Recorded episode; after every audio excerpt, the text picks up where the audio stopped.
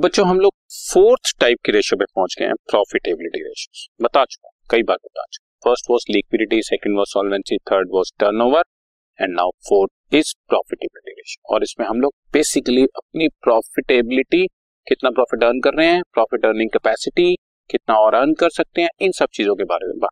जिसमें सबसे पहले, सबसे बेसिक है बच्चों gross profit ratio gross profit का जनरल मीनिंग हम सब जानते हैं, आप अकाउंट के स्टूडेंट हैं ग्रॉस प्रॉफिट का मतलब सिर्फ़ बिज़नेस एक्टिविटी से हम लोग फॉर एग्ज़ाम्पल मेरा शर्ट्स का बिज़नेस है तो मैं शर्ट्स खरीद कर बेचने से क्या कमा रहा हूँ? फालतू इधर उधर का खर्चा बाद में फॉर एग्ज़ाम्पल मैं एक करोड़ के शर्ट्स खरीद कर एक करोड़ चालीस लाख में बेच देता हूँ। और खरीदने के खर्चे मेरे पाँच लाख के तो थर्टी फाइव लाख रुपीज़ मेरे ग्रॉस प्रॉफिट हाँ। ठीक है, इसमें इलेक्ट्रिसिटी का बिल सैलरी का बिल एडवर्टीजमेंट अटरम पटरम सब माइनस करने के बाद वो तो नेट प्रॉफिट निकल आएगा। फिर उसमें कई बातें आ जाती है ऑपरेटिंग प्रॉफिट कितना है नेट प्रॉफिट कितना है नेट प्रॉफिट आफ्टर टैक्स कितना है, वो सारी चीज़ें बाद में होंगी, पर ग्रॉस प्रॉफिट सिर्फ़ बिज़नेस एक्टिविटीज़ में क्या कमा रहा हूँ? Very simple gross profit divide by R F O या नेट सेल एक ही बात होती है इंटू हंड्रेड हायर रेशियो लिखा भी हुआ बच्चों, जितनी ज़्यादा हायर रेशियो होगी this ratio is also use as means to determine the operating expenses gross profit should be enough to cover operating expenses of the firm ये भी बच्चों, चलिए यहाँ पर ऑपरेटिंग एक्सपेंसेस के बारे में बात बोल दी गई है। अगर मान लो मेरे ग्रॉस प्रॉफिट आता है एक करोड़ रुपए में से तीस लाख रुपए लेट अस ज्यूम तो मैं अब इसको कंपेयर करके देखूँगे मेरे ऑपरेटिंग एक्सपेंसेस के।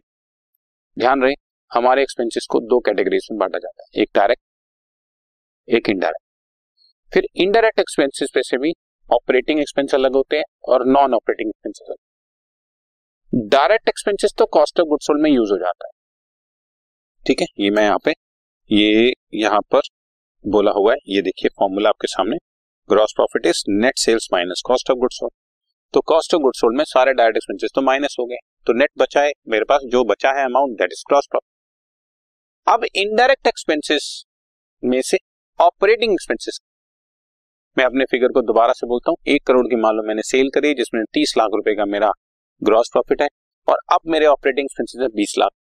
तो मैं देख पा रहा हूँ कि मेरा ग्रॉस प्रॉफिट ऑपरेटिंग एक्सपेंसेस को प्रॉपरली कवर कर रहा है। यही लिखा है सबसे लास्ट और अगर मान लो मेरे ऑपरेटिंग एक्सपेंसेस ही पैंतीस लाख रुपए हैं तो मैं इसका मतलब इतना प्रॉफिट भी नहीं कमा पा रहा हूँ कि अपने ऑपरेटिंग एक्सपेंसेस भी कवर कर पाऊँ। इनडायरेक्ट एक्सपेंसेस के दो पार्ट होते हैं operating and non operating non operating तो बात की बात है, पहले ऑपरेटिंग तो कवर करूँ तो ग्रॉस प्रॉफिट इसलिए भी निकाल कर देखा जाता है।